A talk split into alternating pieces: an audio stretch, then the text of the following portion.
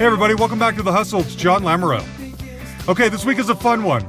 We are talking to Darren Hill. Darren was a member of that excellent rock band from the late 70s, early 80s, Red Rockers. You may remember them. Remember this song, China? This song was huge in the early 80s, big MTV hit. This was actually off their second album. Their first album, Condition Red, uh, sounded very much more like hardcore punk. In fact, they were sort of being known at the time as like the American Clash. Their second album, Good as Gold, that featured China, went in a completely different direction. Uh, very successful, not huge. And then the third album is called Schizophrenic Circus, and that album is great too, produced by our former guest, William Wittman. Uh, unfortunately, that album has a terrible cover, and it kind of got torpedoed because of it. After that, he went on to play in a band called Rain Dogs, but he, in the early 90s, sort of partnered up with Paul Westerberg, and he played on Paul's first solo album, 14 Songs. He's got great stories in here about the time they performed on Saturday Night Live. It's awesome. And then from there, he sort of left music and he became Paul's manager. He also was the manager for Roky Erickson, who passed away recently, uh, the Mighty Mighty Bosstones. He's got some great, great stories about the second chapter of his career. It's awesome. Um, anyway, a huge thanks to this one goes out to our listener, Derek Johnson. Derek had been trying to hook me up with Darren for, I think it took about a year, year and a half for Darren and I to finally do this from the time I first emailed him to try and get this to happen. Anyway, uh, Darren's a great guy with a lot of great stories. What a life. He's led so many different lives within this music industry, and they're all interesting, and he tells fantastic stories about them. So I hope you enjoy this. I know I did. Uh, he called me from his home in New England. Well, okay, so Darren, here's the deal. Like I said, I've been wanting to feature Red Rocks on here for four years now, and I'm very grateful to our friend Derek for helping set this up. To me, there's two two sides, I guess, or two chapters of your of your music career that are both equally as interesting. One's the music side, one's the management side. We're going to talk about some of the other things. I do feel like we have to kick it off though with talking a little bit about Rocky. Um, I don't. I've never known. Do you say Rocky or Roki? Rocky. Okay, that's what I've always said, and then I suddenly, talking to you, worried that I was doing it wrong. Yeah, um, it, it, was uh, abbreviation for, for Roger Kynard, yeah. which was his his first and middle name. That's what I thought. So you, for years, have been managing Roky Erickson, and I will admit I am not an expert on Rocky. I came to know him through the High Fidelity soundtrack, which is when a lot of people probably discovered the 13th Floor Elevators. And mm-hmm. um, I know that he's a bit of an enigma. I know that he battled mental health for a long time and seemed to come out, and now he's not with us anymore. What can you? How did you get become involved with Rocky? And then, what's the magic? What? Tell me why Rocky is special. Wow, that's a, that's a difficult question to answer, but I can tell you how I uh, I came to to work with Rocky. Mm-hmm. Some mutual friends of ours in Austin were involved in a uh, a documentary that was being made mm-hmm. about Rocky's life called "You're Gonna Miss Me." Mm-hmm. So I kind of entered the picture right at that time, and Rocky was on the upswing, uh, beginning on the upswing, I guess, from his his mental uh, issues, and wanted to make a comeback. So mm-hmm. I got involved and uh, you know started working together, and uh, really hit it off. That was about I'm going to say 14 years ago, maybe 15. Okay. And uh, it's interesting because uh, we were actually label mates.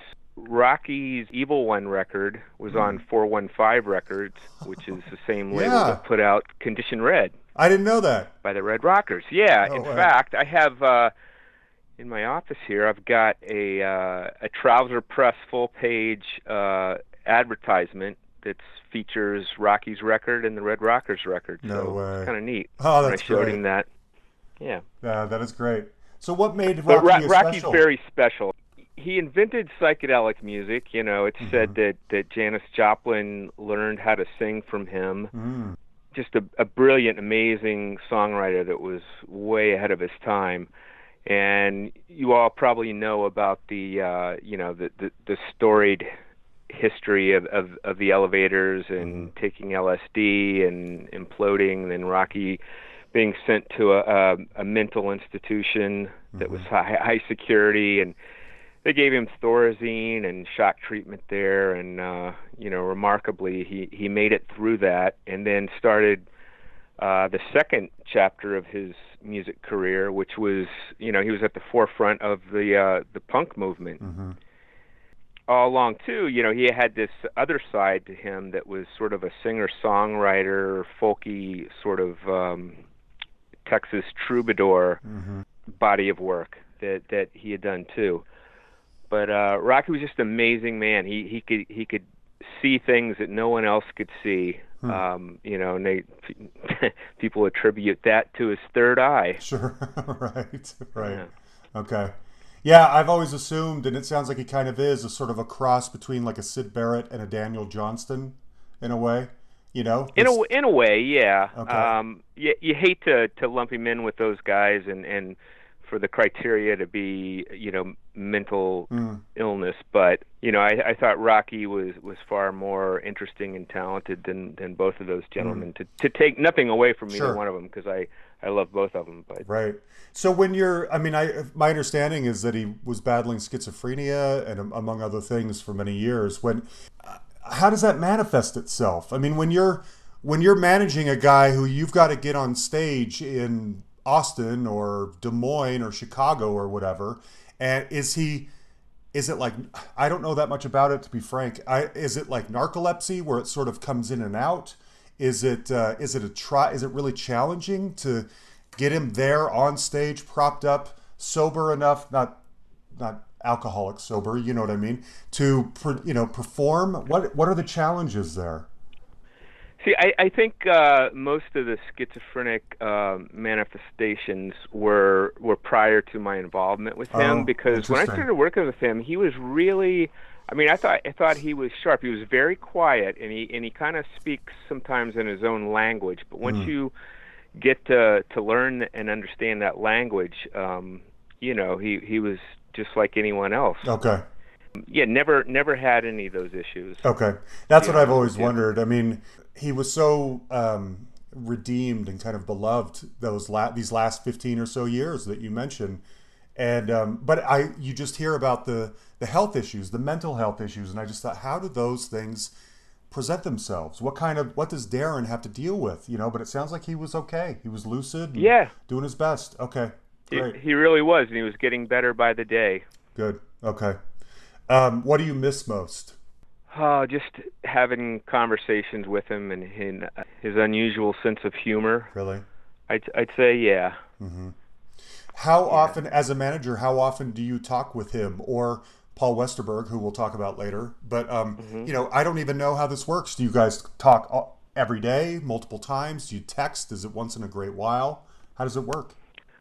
Well, R- Rocky, uh, you know, he, he didn't have email or a cell phone or anything like that. Same as Paul, Hmm, interesting. honestly. Uh, but um, yeah, we talked on the phone, and you know, I, w- I would go down to Austin or meet those guys out on the road occasionally, and uh, Okay. you know, talk to them in person. Okay. But I was I was fortunate to have there was always uh, a member of his family that was involved and could sort of be my uh, Mm, my boots on the ground, so to speak. nice. Okay. Okay. Thank you for. I hope that was okay to ask. I've. I honestly am curious what, and we'll get more into it a little bit later. But I'm curious what the day-to-day routine of a of an artist manager is, especially some. Yeah, well, You know. with with the artists that I've worked with, you know, I think friendship is first and Yeah. foremost, and um, you know, I mean, best of friends. You know, Yeah, Paul yeah. was the best man at my wedding. You know, Really? No we way. have yeah we have relationships that are uh, above and beyond the normal you know manager client relationship That's great. Okay. All right, let's table that. We'll get to it more later. Let's talk about uh, Red Rockers because everyone pretty much knows you for China, but I don't know, you know, casual listeners will say, remember China from being on probably college radio or even some pop radio back in the day. yeah and mtv Yeah, It actually yep. was the number one uh, hit number one in modern rock and billboard in 83 Really?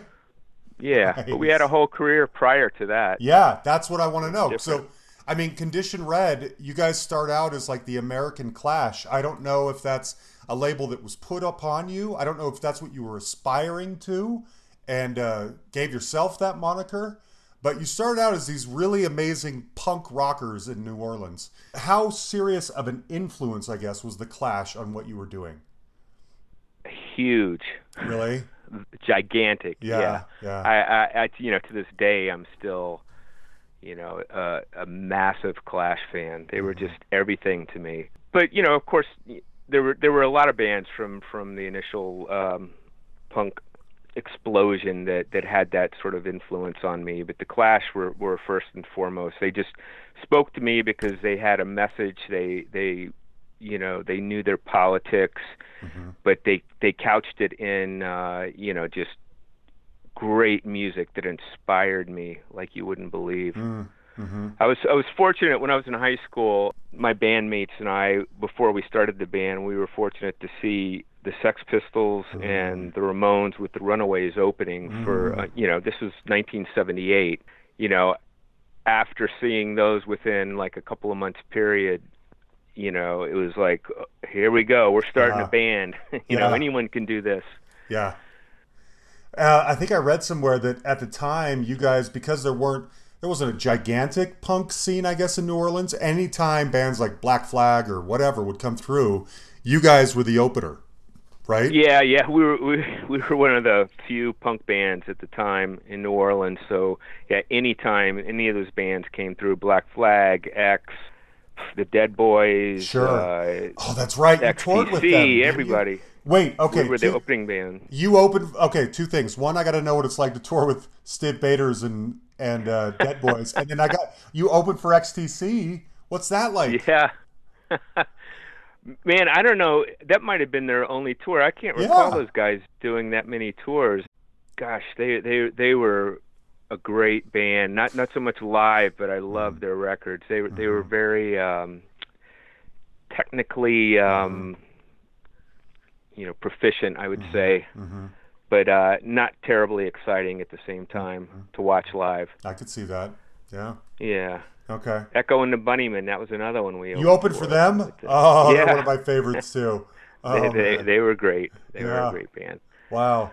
But uh, yeah, Dead Boys. Uh, here, here's a funny story. So our we actually ended up doing a um, a short tour with them, sort of our first foray out of town. Mm. And the first show was in Houston, Texas, and mm-hmm. the Dead Boys, I guess, were flying in to start the tour, and we played our set. The Dead Boys still hadn't shown up. There was, you know, no sign of them. Of course, mm. this was all pre-cell phone or anything mm-hmm. like that, so nobody knew what was going on or if they were even going to show up. So, the promoter came over to us about mm, 45 minutes after our set and asked us if we would play again. We're like, we don't know any more songs, so we just repeated the set again Really? did that. Yeah, still no sign of, of, of the Dead Boys. Meanwhile, I think it was a two, two o'clock curfew. It was about one thirty, and uh, the the club owner asked us to go on again, and we said, "No way, we can't play our songs three times in a row." So then they, they come barreling in the door, and they just get right up on stage. I, they were using our equipment, and uh, they took the stage. I remember. Stiv Bators, uh, this is a classic punk rock move. He took the the mic stand and just bashed the uh, the, the the ceiling out above the stage. It, you know, it was one of those hung ceilings, and there was like fiberglass foam just flying everywhere. And they Yes. uh, it was it was one of the greatest moments I, I ever remember. Oh man, that is heaven right there. Oh, that's the best. Yeah. Nice.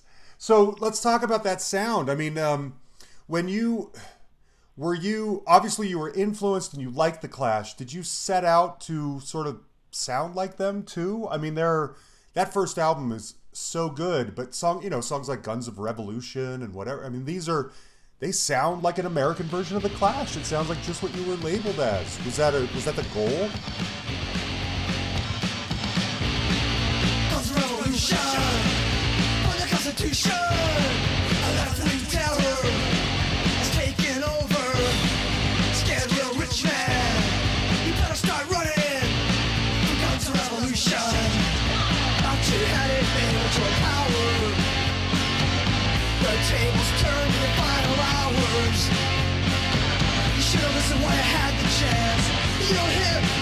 revolution. You can't run, you can't hide, because the revolution. By the Constitution.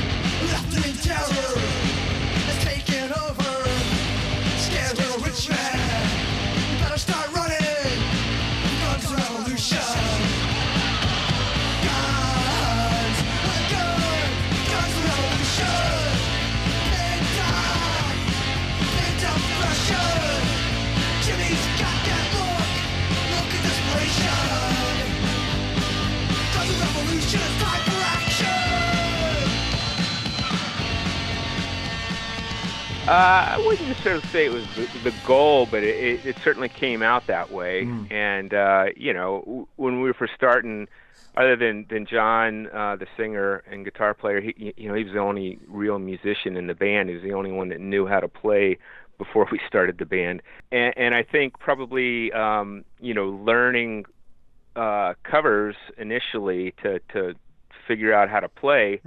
Uh, you know, I, I brought in a ton of Clash songs, and and you know that's what we learned. So I think by osmosis we absorbed sort of their sound. Yeah, Right. I would say. Um, and then it was a, a real thrill to uh, to open for those guys. Yeah. We did another uh, little short tour with those guys. do you have any combat rock tour. stories? Do you have any stories? Not not not not so much from that. Okay. Um, by that time, Jim Reilly had joined our band. He was a drummer Mm-hmm. in Stiff Little Fingers, who was another Yeah, uh, big influence on us, and that that was a dream come true. yeah. Scratching my head, how did, how did this happen? I got to be honest. I love you, and I've wondered that same thing. How does the guy from Stiff Little Fingers come and join this band of all people? You know? oh well, that that's another uh, sort of interesting story. Uh, Howie Klein, who owned 415 Records, uh, he also had a radio show on KUSF in San Francisco. We had just lost our drummer, and we're looking for a new one.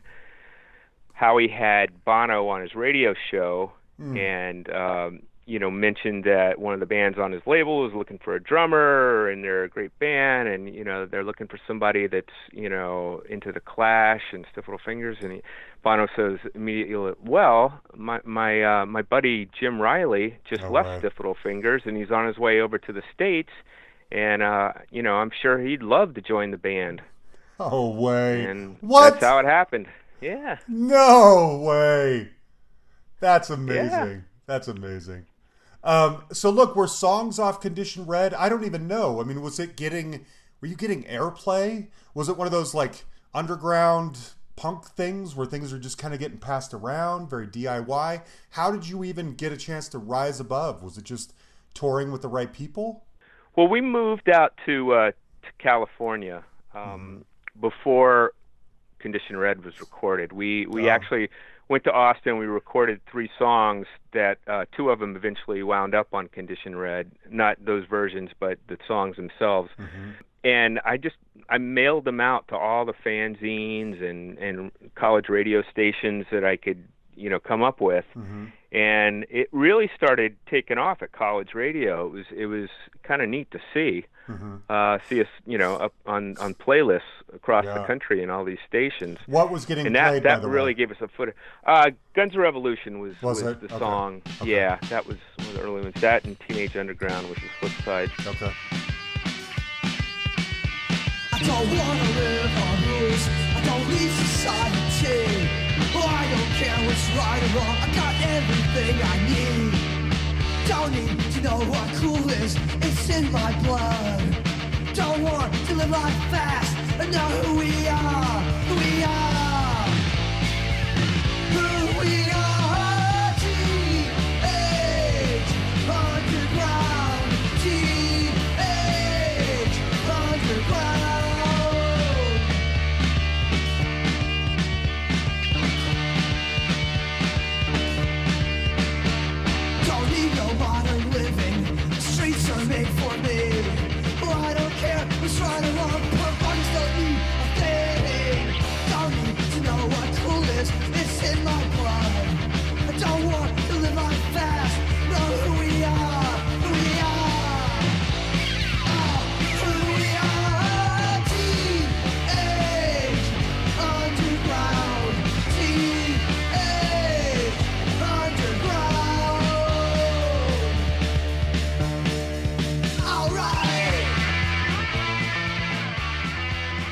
Yeah, so that that gave us a foothold, I think, uh, you know, and helped us, you know, rise above. But once we got out to California, we, we, you know, played with all the the bands out there. That scene was really exploding. We chose California because we, we felt more of an affinity and and um, a brotherhood with, with those bands than we did the the East Coast New York punk rock bands, which were more I don't know, cerebral maybe. I don't know Okay. how to describe it. But we were welcome, opened armed, and uh, you know we, we we played fast and tough, but uh, we also had you know a, a bit of melody in our, in our songs, a little tunemanship that that uh, I think helped us as well. Okay. Did you um now this had to have been during the time of like X and the Plugs and the Germs and all those bands that are kind of going crazy in Southern California, right? Oh yeah, all, Yeah. all of the above, and then we migrated it up north to San Francisco, and you had the Dead Kennedys Mm-hmm. and and uh, DOA and the Subhumans, which had come down from Vancouver, and uh, oh, there were there were a ton of great San Francisco bands at the Yeah. time, Mutants and. Do you the have um, any Jello Biafra stories? Well, we stayed at his house. Uh, you? He let us live live with him, yeah, for uh, until we could get our feet on the ground. Oh, that's in. San Francisco, and uh, yeah, he sang on our first record. Well, Yeah. I yodeled or something on Right. our first record. I read that somewhere that he's on Folsom Prison Blues, right?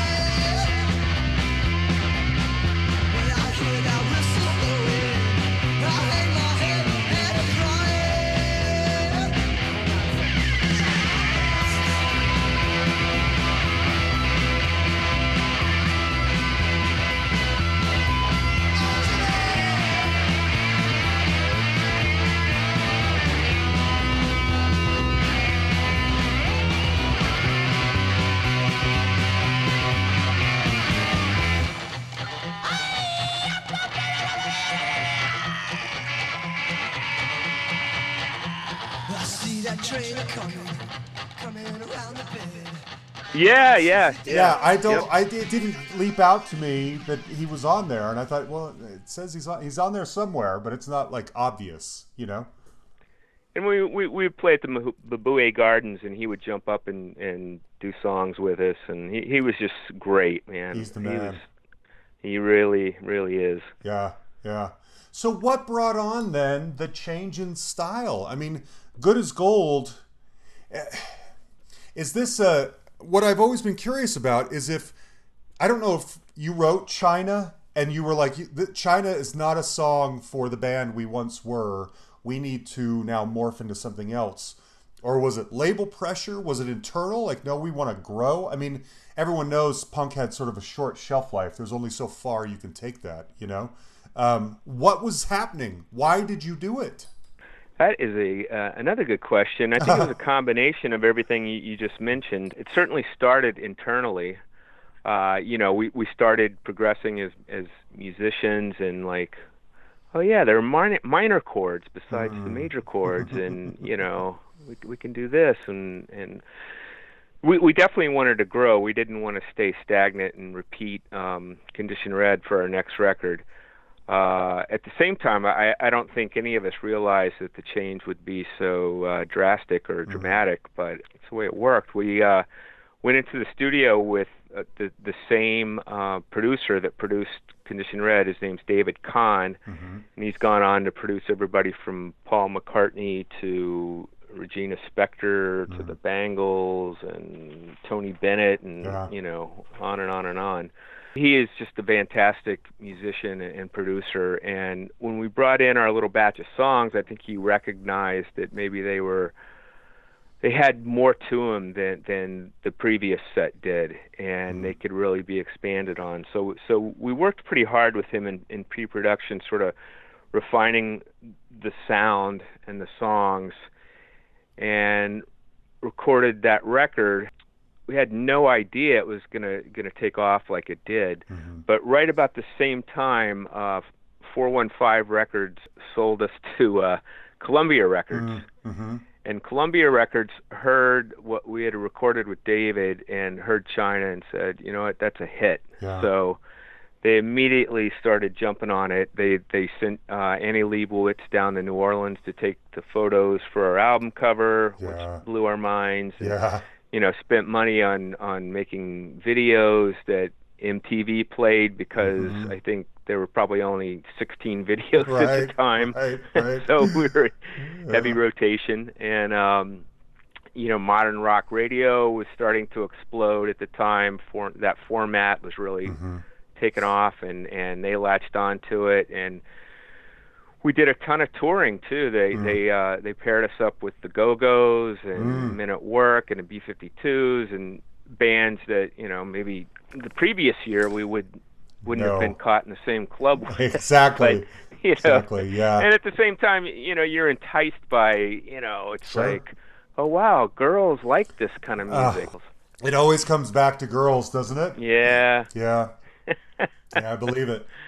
I guess we were okay looking kids, so Sure. they, you know, they put us in Teen Beat and Yeah. Tiger Beat and Yeah. all those stupid Now- magazines and Uh, so I I just got to ask, I what, did some did any did the punk community think you sold out? Do you think you sold out? yes and yes. Okay. Okay.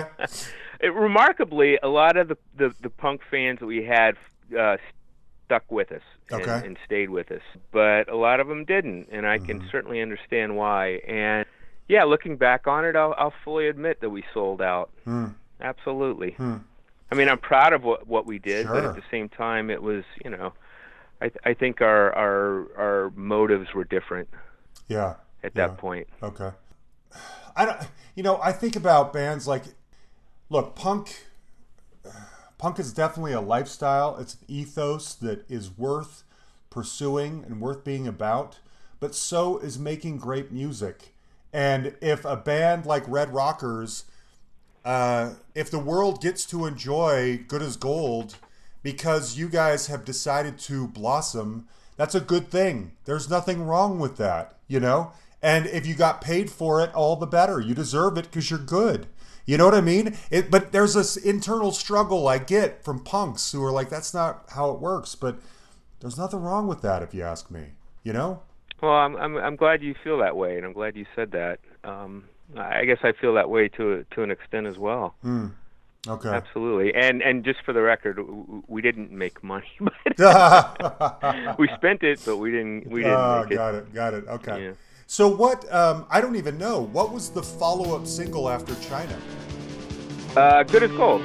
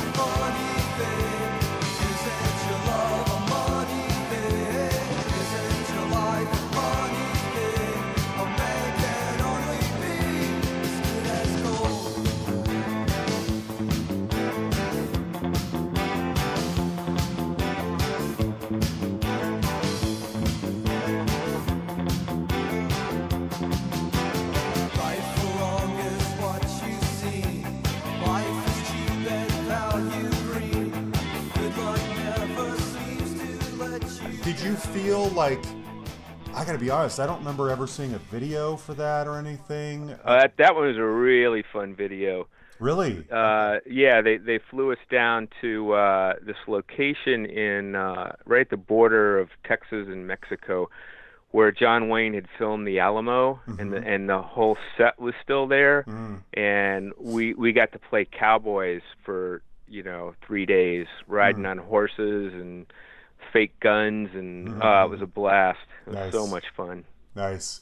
Yeah. So, did you feel though that? Uh, I mean, that song didn't. Let's be honest, it didn't make as much of an impact as China. Did No, you- certainly didn't. Did you feel like the label did you dirty? Did you feel like they did they only have it in mind to per, to kind of push one single off that thing and then let it sort of die? What was the thought there? No, I think they were they were pushing that one, and uh, yeah, just didn't didn't catch on like It didn't like, catch on. like China did. Yeah. Okay. Um, I think that my favorite song off that album is "Till It All Falls Down." First you put it in, you take it out. You draw a line, then you rub it out. You dirty it up, then you wash it out.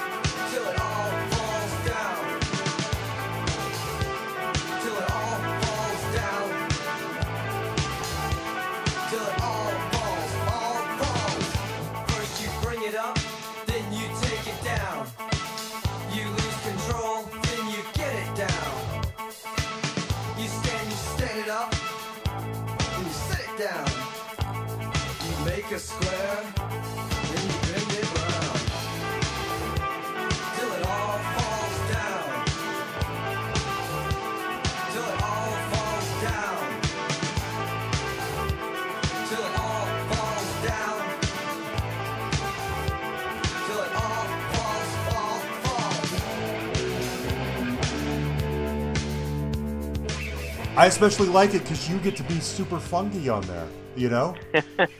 Yeah. Yeah. That's some amazing Yeah. bass playing on there, and it's uh, No, thank you. It's so funky. I love that track. So Thank you. Did you ever hear the, the, the remix they, they did of it? They had a um w- one of the New York DJs. I think at the time his name was Ivan Ivan. I know him. Um, no way. Yeah. Yeah. Yeah.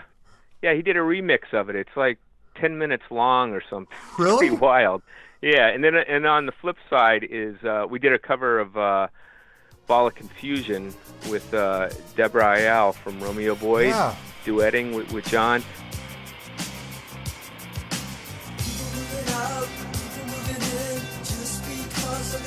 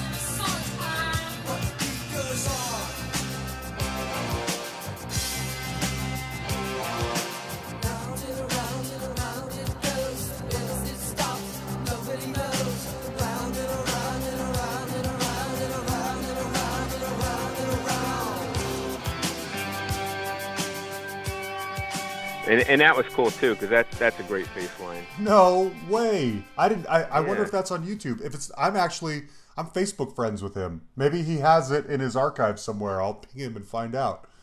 I wonder. That is wild. Um, I'll ask. Okay. Yeah, so that was the third single, but it was pushed to uh, to clubs more than radio, Ah, okay. and okay. and it did really well actually. I could see that. Yeah, people would want to dance to that. So, um, you know, eh, what's it like being out there opening for you know men at work after having just slugged it out in some sweaty little club with you know twenty guys beating the crap out of each other or whatever you know like without their shirts on and mohawks and stuff you know It was great, actually. I bet it was. Good. Yeah. playing, you know, arenas and stadiums and, you know, young girls in the front and. you know, and you backstage you get all, you know, the you know, the big spreads and everything. It was it, it was great. It was Mm-hmm. and every band we toured with was was wonderful to us. Good. It was uh, a really great experience. What uh, you're really you've so far you've been great at telling stories. Do you have any stories from that time? Is there anything that sticks out? Oh man, I don't know if any I can uh, I Ah, can I can reveal. Okay, okay, okay. I get it. I get it. Um, okay, so "Good as Gold" eventually gets played out. It's a great album, and then "Schizophrenic Circus" comes along. You work with William Wittman, who that would be cool. that would be cool. Uh, I just had William on here. We talked about you a little bit uh, a couple of months ago. Well, I, I know him as Bill, but yeah. Oh, does he go by Bill? Oh, Well, he did then. He did, Not, Now he's now he's Sir William. I Right. guess I don't know. That's great. Yeah, hit it, and your sound gets more smoothed out. But to me, see here, I feel like you guys take some heat for that album that is undeserved because I think that album is just as good. It's just a, a continual, you know, progression in sound. You, it sounds like a lot of those other sort of heartland rock albums that someone like a Mellencamp or whatever. I, I hope that's not. I think that's good. A good thing. Maybe that makes I you. that's a that's a huge compliment. I'll take that. Oh, any day. good. Okay, good. Because Yeah. I mean, that sound was huge at the time. You guys are doing it. You're doing really well. Did you hate take heat for that album? I, I don't think so. At that point, um, not not not so much. Uh, and I I think I, I love the way that record sounds. You know, looking back on it, um, pretty pretty proud of it. And some good good tunes on it, and uh, you know, we, we were fortunate to uh, to be the opening act for U2 on Unforgettable Fire right after that record came out, and that that was you know obviously a great experience. Yeah. Um, but yeah, I think you know, you know, Bill and uh, or William and uh, and Rick Chertoff, the other Mm-hmm. co-producer of that record, uh, they had worked with the Hooters, and I think you know there was a little bit of, you know, we sounded a little bit like like their sound, I think. But I like their sound. That's okay with me. Yeah, You know. I Yeah, lo- I love those guys. Um, you guys even covered "Blood from a Stone," or no? that's right. Yeah, they put that Yep. on their obscure first album.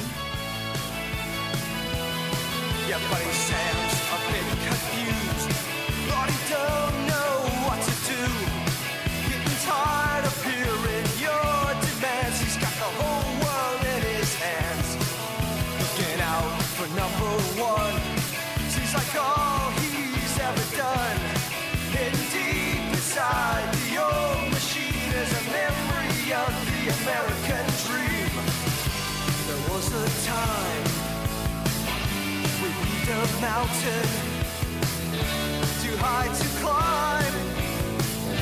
But we got around it, and you can drive the outside lane. Last car on the gravy train, and you can scream and you can moan, but you can't get blood from a stone.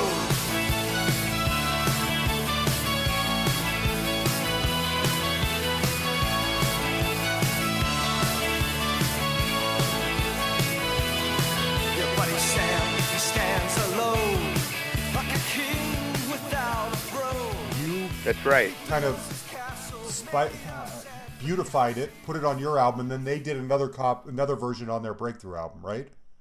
Yeah, that's right. that's right. That's right. Yeah. Okay. Okay.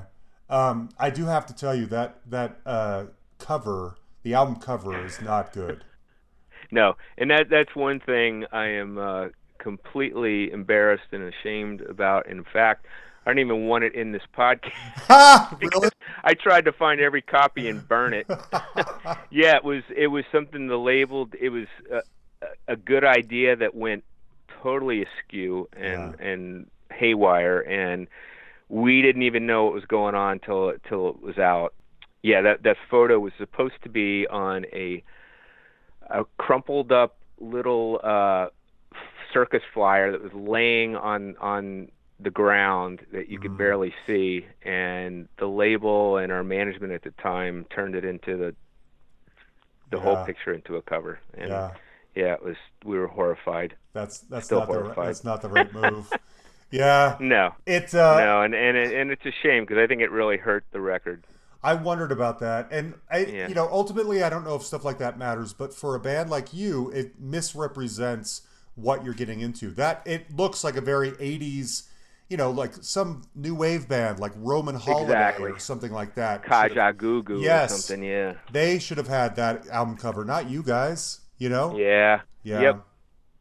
Um, what were the were there singles off of that album? I don't even know. Did they did it get pushed? Yeah. The, the first single was um, "Eve of Destruction." Ah, of course. Barry McGuire song. The Eastern world,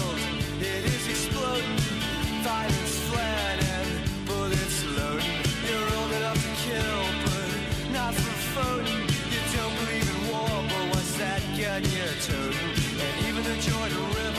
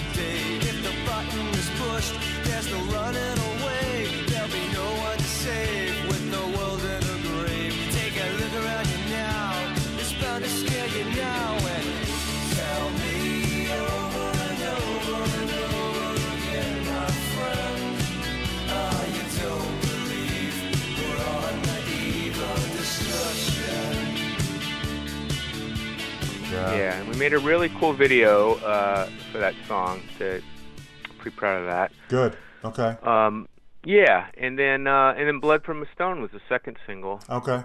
All right. Um, does that bother you that they put out sing- uh, covers as the singles? Did that even register Uh, at the time? Nah, I don't think it even registered. Okay. Honestly. Okay. So what's happening? I mean, is that are you guys internally are the wheels falling off at all, or are you just like, ah, this one didn't hit as good as the last one, but we'll just do one more, no big deal? Yeah, we we were definitely the wheels were definitely falling falling off. We uh, we went into the studio, started recording demos for the next record. It it was tough because we had moved to Boston at that point, and everybody still had girlfriends down in New Orleans, and it was kind of going back and forth. And uh, you know, eventually, it's like one one of the guys decided he was going to stay, was going to leave the band, and it just fell apart and then um, Jim Reilly and I we uh, we stayed in Boston and started a, a new band. Yeah, the Rain Dogs. I gotta Yeah, be honest, I don't know that much about the Rain Dogs.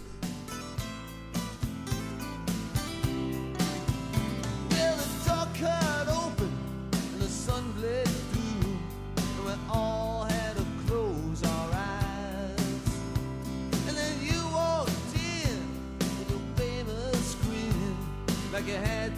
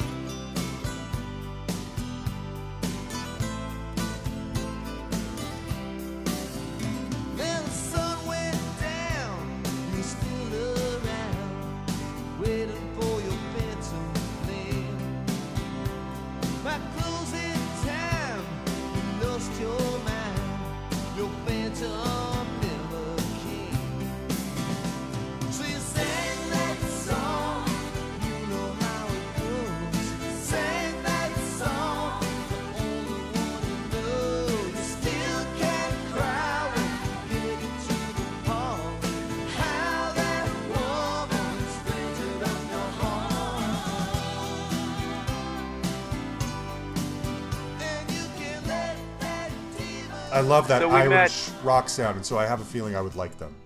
Yes, you, you, definitely would. We Okay. uh, we hooked up with uh, a world-renowned Irish, well, Scottish fiddle player, Johnny Cunningham. This guy was, you know, world famous at this point, and he liked us for some reason. So he said, "Yeah, I'll, I'll try my hand at playing in a rock band." So the three of us recruited um, a singer-songwriter from Rhode Island named Mark Cutler that was in a band called the Schemers that were really popular in this area, but never really could quite make it. So uh, we enticed him to quit that band and join our band, and he did. And uh, we got signed to uh, Atco Atlantic Records. Did a record. Actually, we did two two records. Um, and speaking of Mellencamp, uh, the second record was produced by Wow. Don Gehman. That's right. Yeah. Well,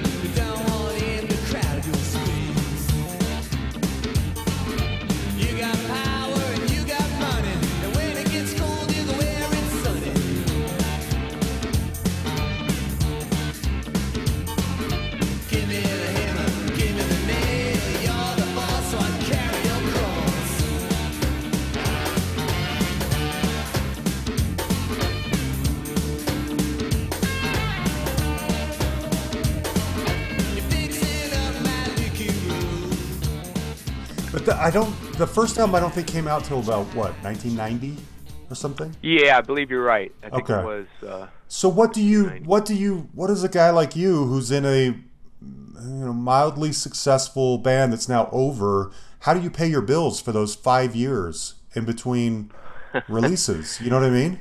you do what anybody else does. You get odd jobs ya? like painting and construction and you know what, whatever you could do to get Yeah. by. Okay. But uh, the Rain Dogs were, were we were kind of up and running by '87 and Okay. uh, playing around New England and a lot of lot of colleges and and New England's great because you can go up and down the East Coast and you know cities are an hour or two apart from each other, unlike New Orleans where the closest cities were Atlanta on one side and Houston on the other. You know, Yeah, good point. in between. True.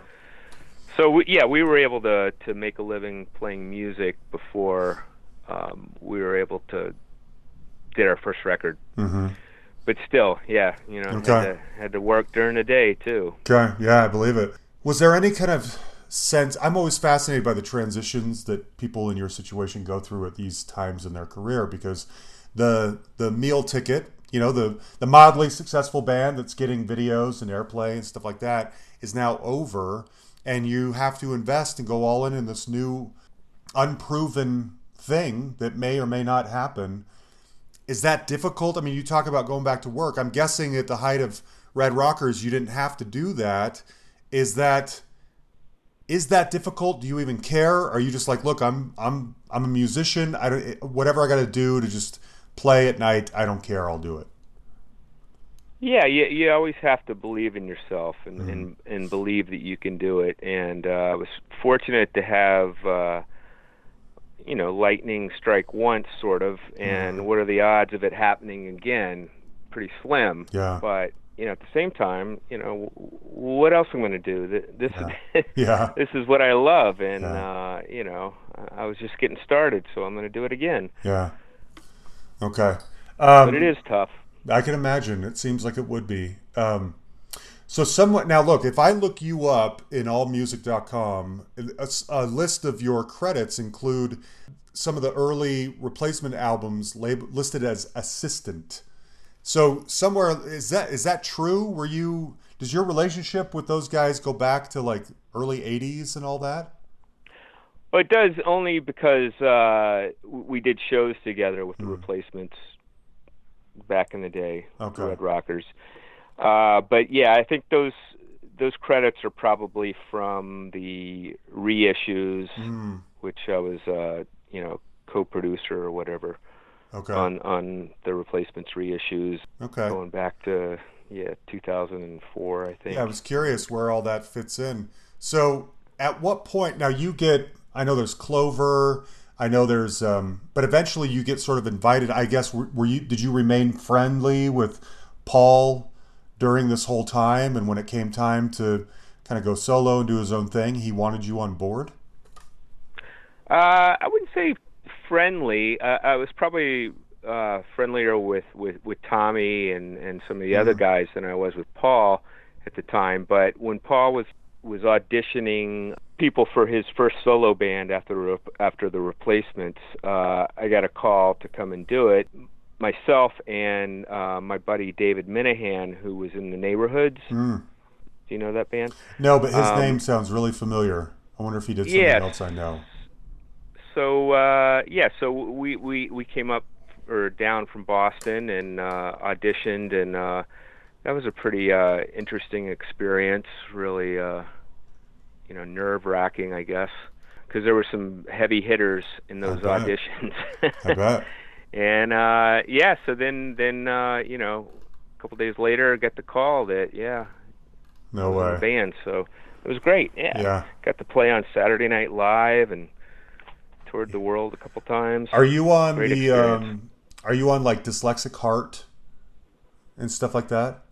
We, we played those songs. Uh, he recorded those uh, those songs for the um, Cameron Crowe movie Uh-huh. singles. Right. So I think there were probably a lot of studio musicians involved in the recording of those. So Oh, it would be okay. 14 songs and So you are on 14 songs. yeah. yeah. Okay. World class fad. That was the, Mhm. that was the hit off that one.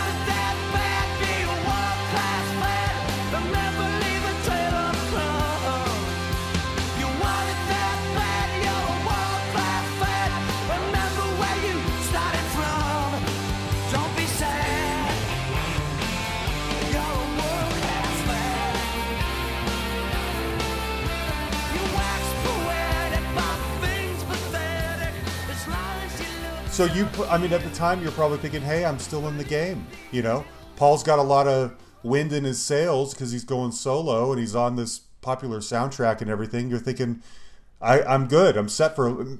In fact, that may have even been more stable than the Red Rocker days. Oh yeah, yeah. I mean, you're a hired gun, but at the same time, absolutely. Yeah. Yeah. The future looked very bright. Uh huh. Um, now tell me about Grandpa Boy, because why did Paul need to have an alter ego? he was um, still under contract from Cap with Capitol Records at, at Okay. the time, but um, and it just put out a record called uh, was it Suicaine Gratifaction. Um, I love that album. but he had he, very very different sound than than the Grandpa Boy stuff. So he wanted to do uh, you know s- release some of the music that he'd been making at home that was just fun. And uh, I had started a, a little record label at the time. And I said, "Hey, man, you know, let's put this out." So w we did it. We had to put it out under Grandpa Boy as opposed to Paul Westerberg, though. But uh, that it was it was it was a blast. Okay. I really like, um, I have Dead Man Shake. I really like Vampires and Failures.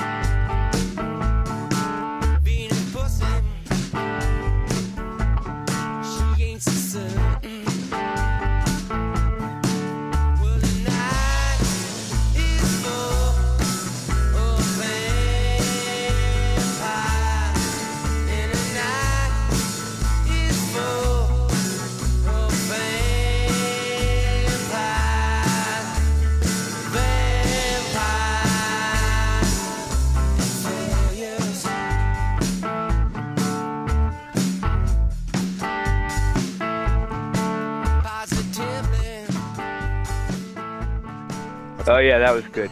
Yeah. Do you have the uh, the EP that was uh, prior to that? It's got a song called "Hottin' on it. Yeah, you should look that up. That's Really? really cool. Okay. Yeah. Okay.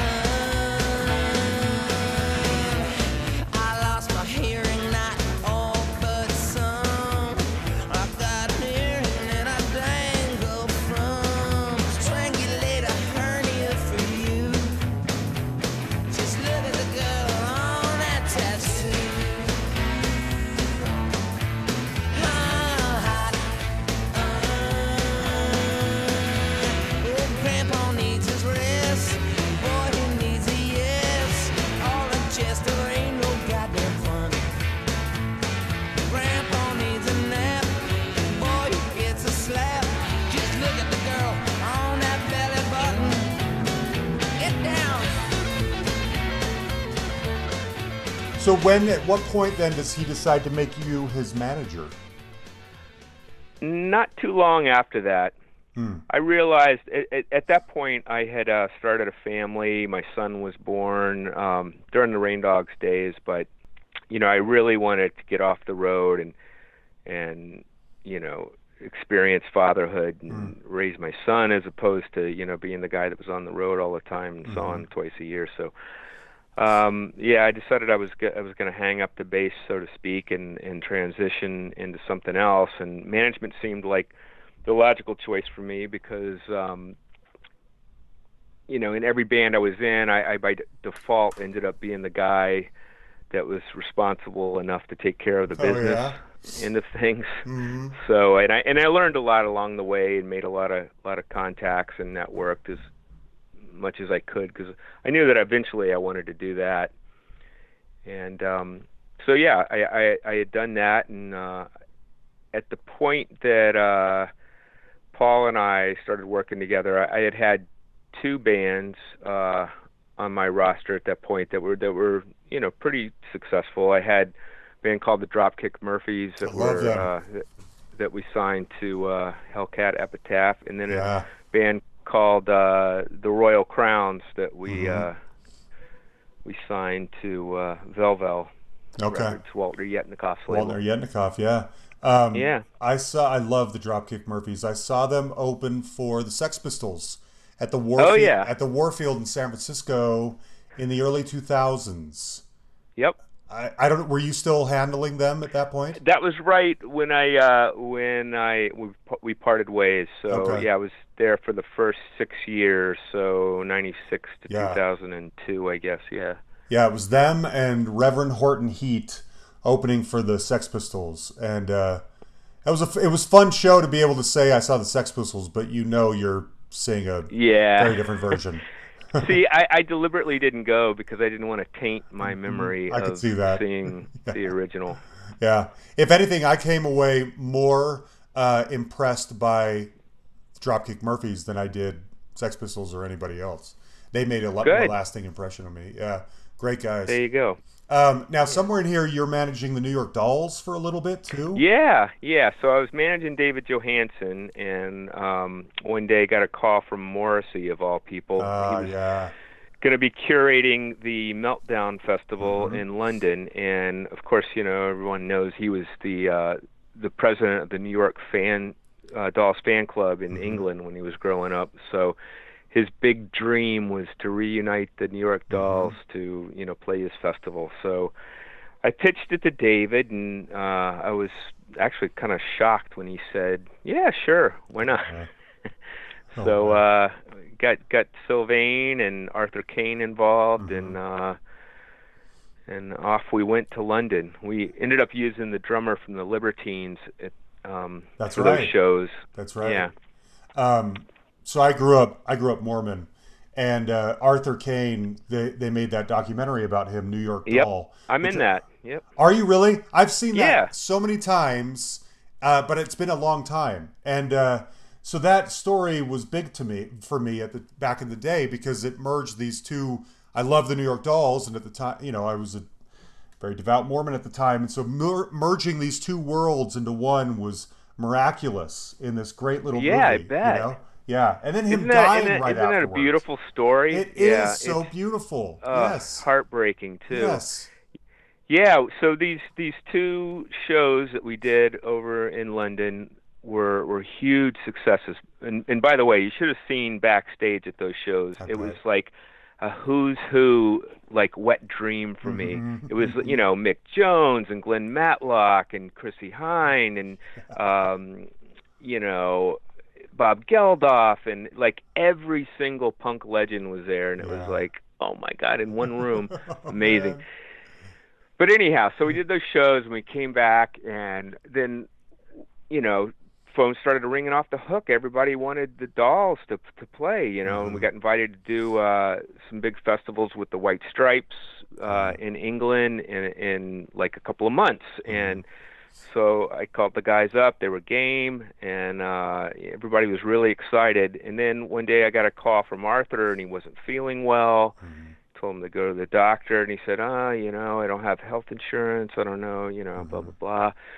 Finally talked him into going to the doctor and uh literally 2 days later he was gone. He had, you know, such advanced stage uh leukemia Yeah. and um so sad. He was such a sweet sweet man. You could tell from the movie that he was. Yeah. I loved that movie and him and everything about that.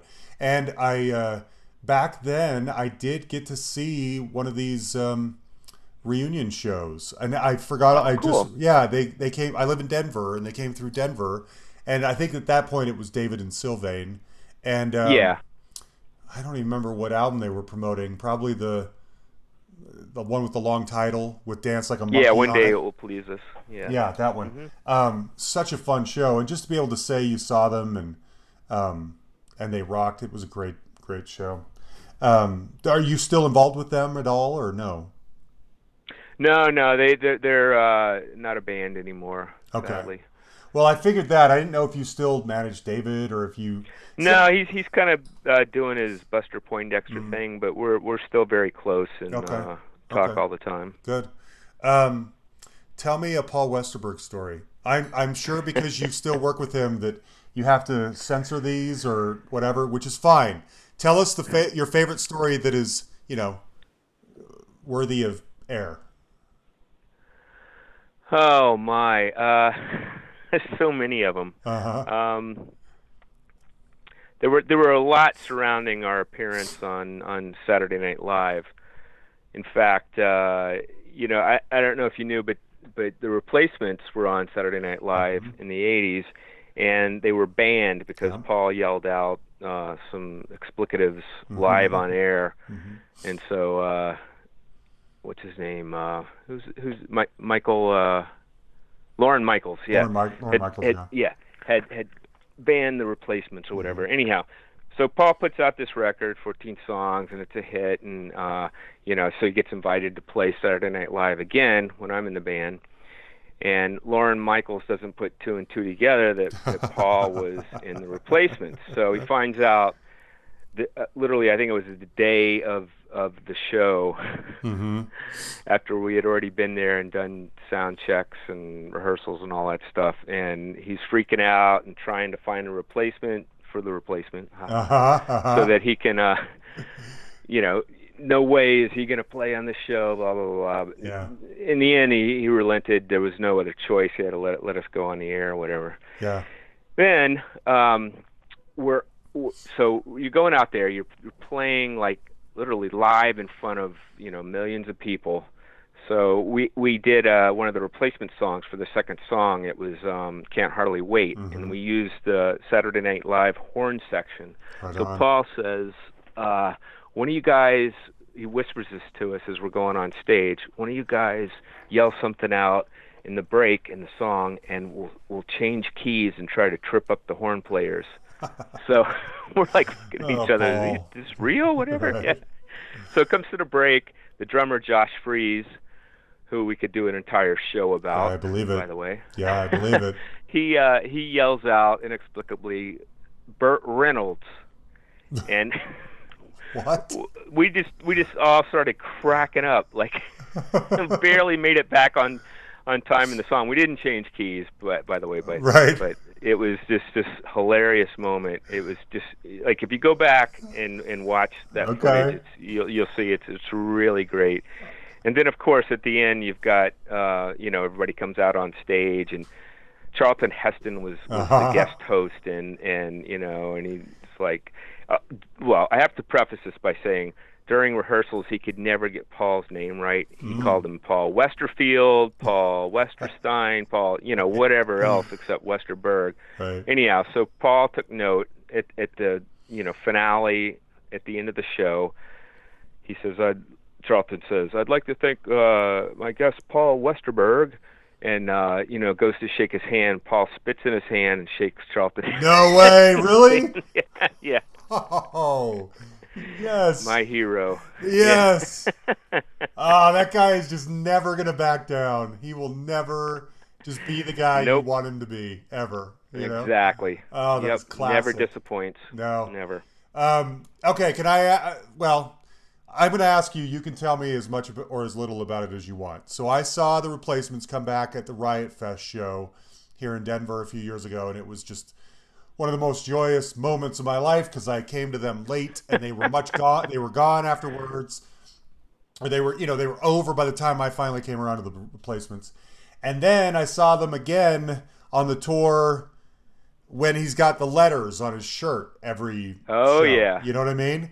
And there Yeah. was a noticeable difference in enthusiasm from him and the guys in these shows. Yeah. Uh, what was the deal? Was he? Did you know that? Did he talk to you about? I've got this plan. I'm going to wear a shirt every show with a different letter on it, and if people spell these things out afterwards, they're going to know that I was sending a message all along. Did he talk to you about that? He did. He did Okay, because I had to, to to take the pictures every once in a while to Okay. to promote it. Um, he never told me what it was going to eventually say. I don't even remember what was it. Oh, it was like I've always loved you. Uh, now I must whore myself or something. Right. Something. Yeah. Okay. yeah, something like that. Anyhow, Okay. yeah, and the band didn't know what was going on, and there was there was you know there's there's always a reason that bands break up, and uh, when bands get back together again, it's all great, but then you know those things start creeping in again. So. I think think that's what happened. And and and Paul is one of those guys. He he doesn't like to look back. He really hates revisiting the past. Mm-hmm. He, he you know he he never really wanted to to do the replacements reunion and, and you know for a long time. Mm-hmm. It was just supposed to be like a hit and run kind of mm-hmm. thing. Do it once and be done with it. And I was I think it, by that point uh, you know, he was really feeling or not feeling it. So, Yeah. not to say that th- those shows were, were I thought were great for the Oh, most yeah. part. Oh, They're- You know, Yeah. But I just so what what motivates Paul Westerberg then? I mean, is it to continue to be a solo artist? I haven't heard from him for a while other than and we and I was going to ask you about the new uh, box set of Don't Tell a Soul that just came out recently. Um, but what's it's he- coming out. Yeah. Okay, I thought it was already out. So what is he doing? You know, is he just so heads down on solo material? Is he does he garden? You know, does he quilt? What is so what is so important to him that getting making oodles of money in the replacements isn't attractive? Well, yeah, they, that was never his motivation. Yeah, making okay, money, okay. You know, and But it wasn't know, it- yours either. But then China comes around. It's like, hey, I don't mind money. You know, I'm not blaming anyone for making money, but it's like, I deserve this. This is a victory lap for me. I made some great music, and it's just now getting noticed. I'm going to take my millions. You're re- you're willing I to give it to me I now? know. I'll take it. You know what I mean? That's how I view it. In fact, there there was an offer uh, a year before last for them to play one one more last show, and you know it was well over a million dollars hmm. and i asked he said no and i said why and he hmm. goes you know it's not about the money if if you know if i wanted to do it i i would play a show for free Sure. and you you have to admire that i mean mm-hmm. that's you know Yeah. you have to admire it and scratch your head at the same time i guess so true. That is exactly it. That's exactly no it. No, but it's Yeah. but yeah, uh, you know he uh, he he's sort of retired from music at this point. You know, he's he's doing a lot of uh, of uh, painting, Hmm. artistic painting, Okay. some writing, and uh, you know I think he likes just living a quiet life at home and, I and so. not being in the spotlight. Okay. I think he's divorced, right? And his par- or his kids Yes. grown up. So is it just Yeah, his his, his son is um, is in uh, I think his last year of college. okay. right now. Okay. So he's just content to be home by himself, doing his Yeah. own thing. Okay. Okay. Okay. Um, speaking of, you know, I don't rough transition. Speaking of paychecks, uh, you uh, you managed, I believe, the Mighty Mighty Bosstones for a while, and it- does that include? I still Dickie? do. Oh, you still do. Okay, I wasn't sure if that was still going on. By extension, then, do you uh, manage Dickie? Well, uh, yeah. I mean, I don't manage his television career. But, That's what I wanted you know, to know. Other things. Okay. is- yeah. Okay. Uh, and again, I, I'm. We try to cover the business side sensitively, and I'm just. This is honest curiosity. I'm not trying to gossip or anything like that. But I was curious if someone like Dickie signed some, you know, big contract to be with Kimmel or whatever. You, as the manager, see a slice of that, I guess. But if you're not his TV manager, maybe you don't. Yeah. No. No. Not at all. Okay. Uh, yeah, I have nothing to do with that. Yeah, Dickie and Jimmy have been friends for years, and so Dickie's Okay. been with the show since day one. Mm-hmm. Okay. All right. I didn't know how that worked. Uh, that's all. I was just curious how that works. Um, okay. So tell me about your store. You're in Providence, Oh, Rhode yeah. Island, and you have a you have like a cult, pop culture tchotchkes store, right?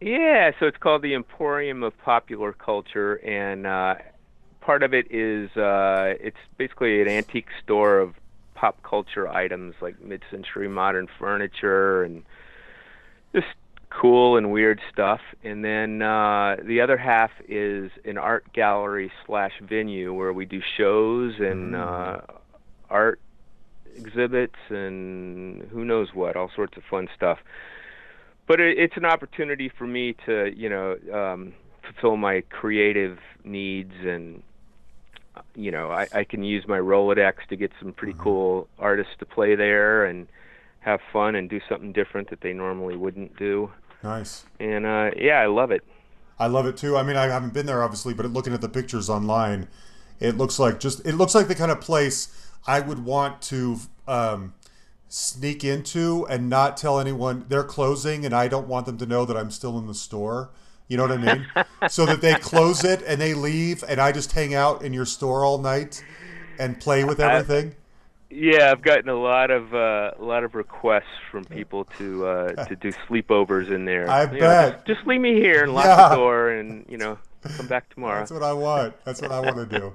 Um, okay, so I, I mean, I gotta, I gotta ask this, and it's, it's a little bit of a point blank question, but I'm gonna do it anyway. If, if Roky's gone and Paul is largely retired, unless he's gonna sell this artwork and you get a cut of that, is the are the Mighty Mighty Bosstones your biggest client? Are you even not much of a manager anymore, or do you, are, do you do so many things that we just don't even know about? What's the status today? Well, yeah, the the, the Boss Tones are, are my primary Okay. client at this Okay. point, and they keep me very busy. They're they, they've been very active the last couple of years, Yeah. uh, especially this year. And uh, there's so many of them. It's it's it's keeps my uh, my plate full. I bet, I bet. um, yeah, and, and you know the the store and gallery are uh, another great avenue for me. So that, Okay. that's good. And uh, you know, I'm I'm always looking at uh, at other artists. You know, Mm-hmm. you, you never know Yeah. what might happen. Okay. I'm not done yet. Good, good. Um, and you're married. You have kids. Yes, one Okay. kitty's grown up now. Yep, Okay. Does your wife work? happily married. Good. Yes, Okay. She works at a hospital. Nice. Um, you sound like a pretty normal guy who just happens to work in rock and roll. You know? yeah. Okay. Um, well, look, I, I usually close these things out with a couple of similar questions. Uh, first of all, I want to know if you have any regrets. If there's anything when you look back and you're like, man, I shouldn't have done that, or that was the wrong choice at the time, or things would have turned out differently if we hadn't just done whatever. If there's one of those out there, and then you've told some great stories. If there is a favorite one that you haven't already told us that we might dig, is there what comes to mind when you sit in your pop culture store in Providence and you're just like, I cannot believe what has happened to me? What comes to mind? There's just so many of them. Really? Yeah, I, a lot a lot of my friends are encouraging me to uh, to write a book. There's Yeah. just- there's just a lot of stories, and it's like, you know, I I never really hit, pay dirt, but it was you know it was the journey, you know, Yeah. and it's like I, I dipped my toes into a lot of. A lot, a lot of pay dirt, but Yeah. never came away with it, you know. Yeah. And it's a, a lot of uh, just great, great experiences that seem surreal now, but you know they they actually happen. So maybe maybe one day I'll uh, I'll work Hmm. on do that. Um, What about Yeah. Morrissey? You mentioned him earlier. Was he prickly? Did you have? Did you? oh, he was wonderful. Was he really? Had, oh, good. Yeah, absolutely. And I I had heard all those stories going Yeah. into it, so it was very apprehensive. But uh, yeah, he he was he was tremendous. Okay. I'm still a huge fan. I know he's getting a bad rap, and I probably shouldn't be as big as I am or whatever, but I'm still, his music means too much to me to like count him out entirely. I can't do it. You know what I mean? Good. Yeah. Yeah. Yeah. I just, I love him way. too much. Yeah. Um, any regrets? Do you have any regrets? Uh, other than that album cover, uh, Ah, no, yes. honestly, Ah, yeah. the only one. Yeah, I believe it. You know. I believe it. We're gonna Yeah, make the album. there, were- there were times during the tough times that I was like, you know, because I, I was, you know, on on a path to go, you know, to to you know law school. I wanted to be a Mm. lawyer and all that nonsense. I was like, man, what I should have just stayed, you know, stayed the course and Yeah. you know, fuck this rock and roll shit. You know, Yeah. I should have. stayed in school but no I, I don't regret it for a second because i could have never had the experiences that i had Good. um, doing something like that. That's So, great. No Um, regrets. Well, look, uh, thanks for talking to me, Darren. I I've loved the Red Rockers for years. I had a feeling you would have you would have a fascinating story, and you do. And I'm so grateful you shared it with me. Thank you for doing that. Well, thank you, John, for even having any interest in my stupid band. no, I've been wanting to do this for a year. There you have it, Darren Hill. Hope you guys enjoyed that. I don't know how a true music fan couldn't enjoy that. I mean, so many bands, so many people, personalities that he touched on, so much fun behind the scenes stuff in there. His store sounds amazing. He sounds like a really young, lively guy, and yet he's, you know, he's not anymore, you know? He's probably in his 60s. It's crazy. What a life. How many, uh, so many different aspects of the music industry have passed through Darren's experience. I love it. Uh, I wanted to close it out with another song from the Red Rockers. This is off that first album, that first punky album, Condition Red. This is Dead Heroes. It just felt appropriate. In fact, Darren, I believe, wrote this song. It's a song about America where we fight, die, and kill. And unfortunately, he wrote that 40 years ago, and it has not changed. It sucks. Uh, anyway, thank you, Darren. And thank you, Derek Johnson, for making that happen. Huge thank you to Derek. I'm so glad we finally did that. Now, next week, we are listening to a member from another British alternative band of the 80s and 90s. They uh, they weren't huge. They had they were played on college radio. They had one sort of breakthrough hit that was in a movie, and their name is you won't forget the name. It's kind of a weird name. Uh, unfortunately, they didn't last too long, and their lead singer died a few years ago, and so they are done. But he has a lot of interesting stories to tell. I don't think you'll know who you'll know who it is when you hear it. I don't think I just gave it away, but if you think you know, tell me. I'm really curious. Okay. Anyway, a huge thanks as always to the Makevich for all that you do. Thank you, buddy. You can find us on Facebook. You can like our page. You can send us a message on there, or you can send us an email at thehustlepod at gmail.com. You can find us on Twitter at the Hustle Pod. And we should have another bonus episode coming out later this week. Um, so look out for that as well. Okay? Thanks, everybody. We love you.